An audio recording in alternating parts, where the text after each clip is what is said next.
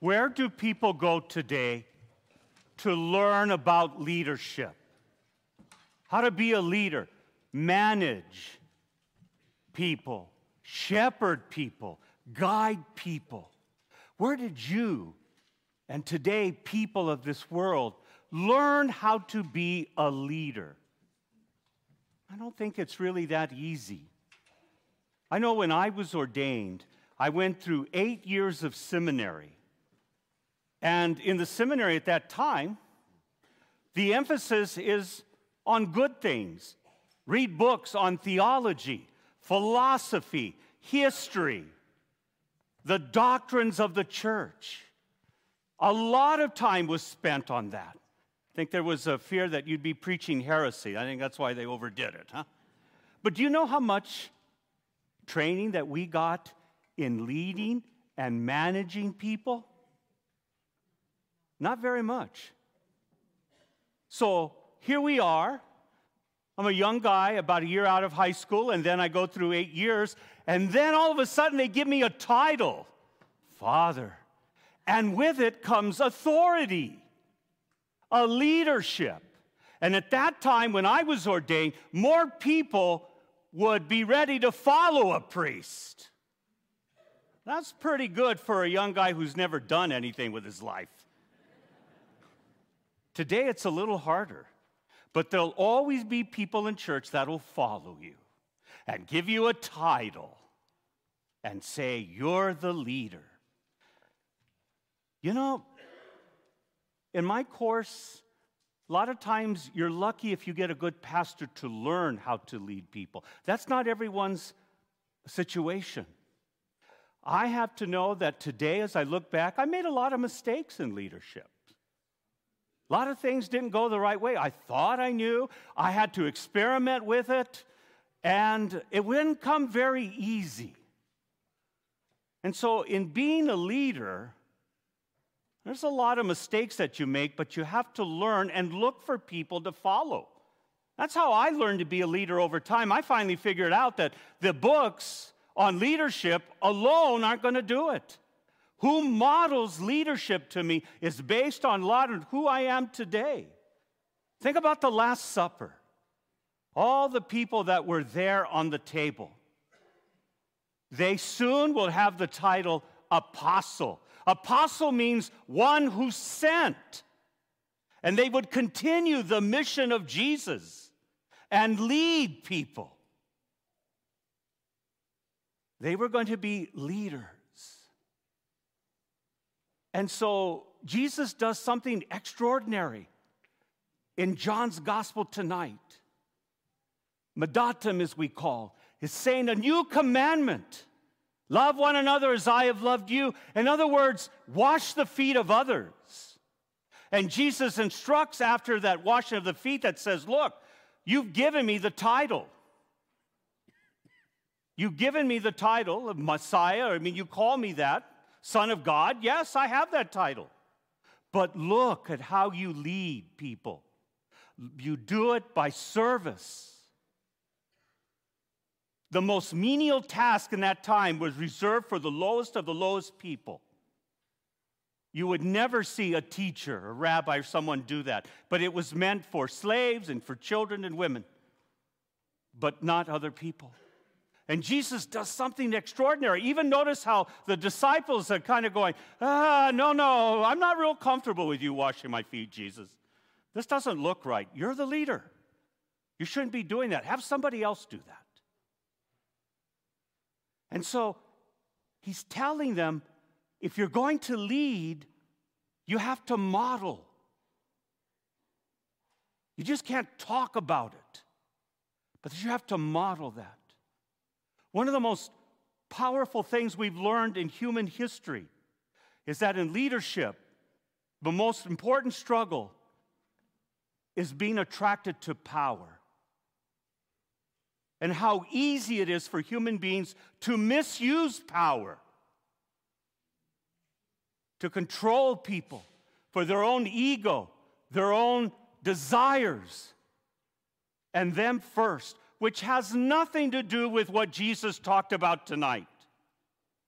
This commandment isn't just for Catholics or those who happen to show up on Holy Thursday, who open up the Bible and by accident open it up and go, oh, this is good teaching. This is meant for anyone who leads. You know, there's a lot of people that have taught me leadership. But there's also a lot of people I've said, I can't follow them. I respect them. I honor them, but I do not follow them.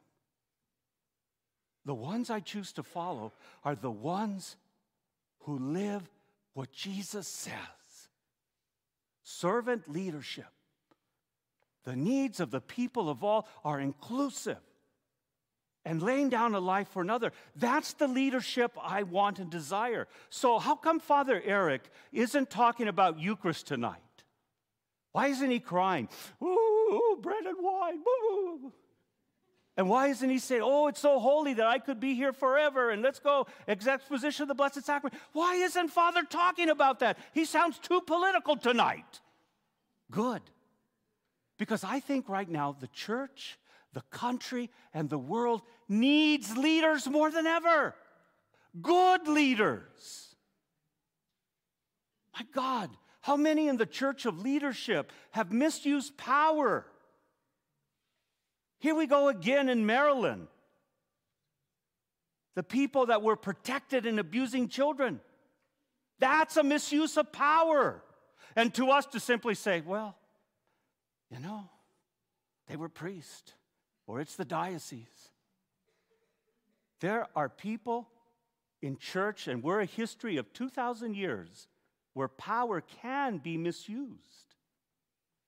And people who only preach doctrine but have little sympathy for the messiness in people's life. Some leaders are not very merciful.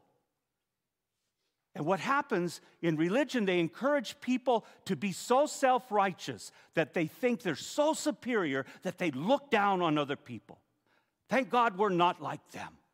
Thank God we don't vote that way. Thank God we don't do or believe what they believe.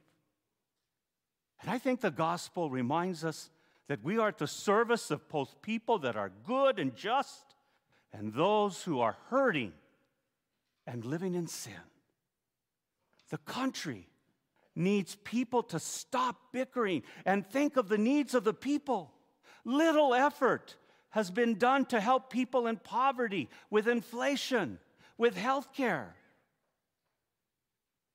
But everyone's attention's on things that where it doesn't matter the most. And we're filled with leaders, and we give energy to leaders that only think of themselves. And the world is filled with leaders that, again, misuse their people. And so the question is, who do you and I give energy to to lead? Who models leadership of Jesus? Now, the beautiful thing about this is that some of my leaders in my life have no titles.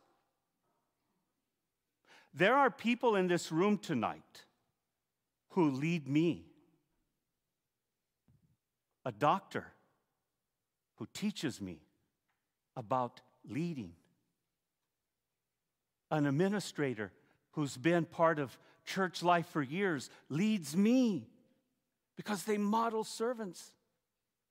There's a school teacher here who models to me what it means to place kids first and love family. There are parents here who I've watched you try to manage your kids, and sometimes you've shared stories about how hard that is. And you somehow live the life of Christ that you lead me. And I, I say yes to you.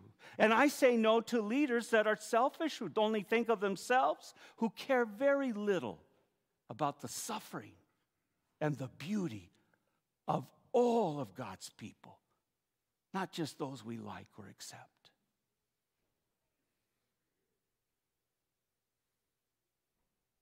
So when you watch people do the washing of the feet tonight, you're going to be modeling leadership. I love when children wash the feet of their parents. It's wonderful. It's wonderful. And I love when older people who are being taken care of by younger family members wash the feet of those who've been cooking for them and cleaning for them and watching over them. That's leadership. That's servant leadership. And so I leave you with one question again tonight. Who do you give energy to, to being a leader? Because many Christians are giving their energy to people who are selfish, who care little about the lowly and the forgotten and those who are suffering the most. And you thought it would be about host and wine tonight. It is, because John speaks nothing of that. And the church purposely chooses the result of Eucharist. Remember what our church teaches, and Saint, or rather Pope Francis said the other day, Eucharist leads us to care for others. Eucharist leads us to have concern for others.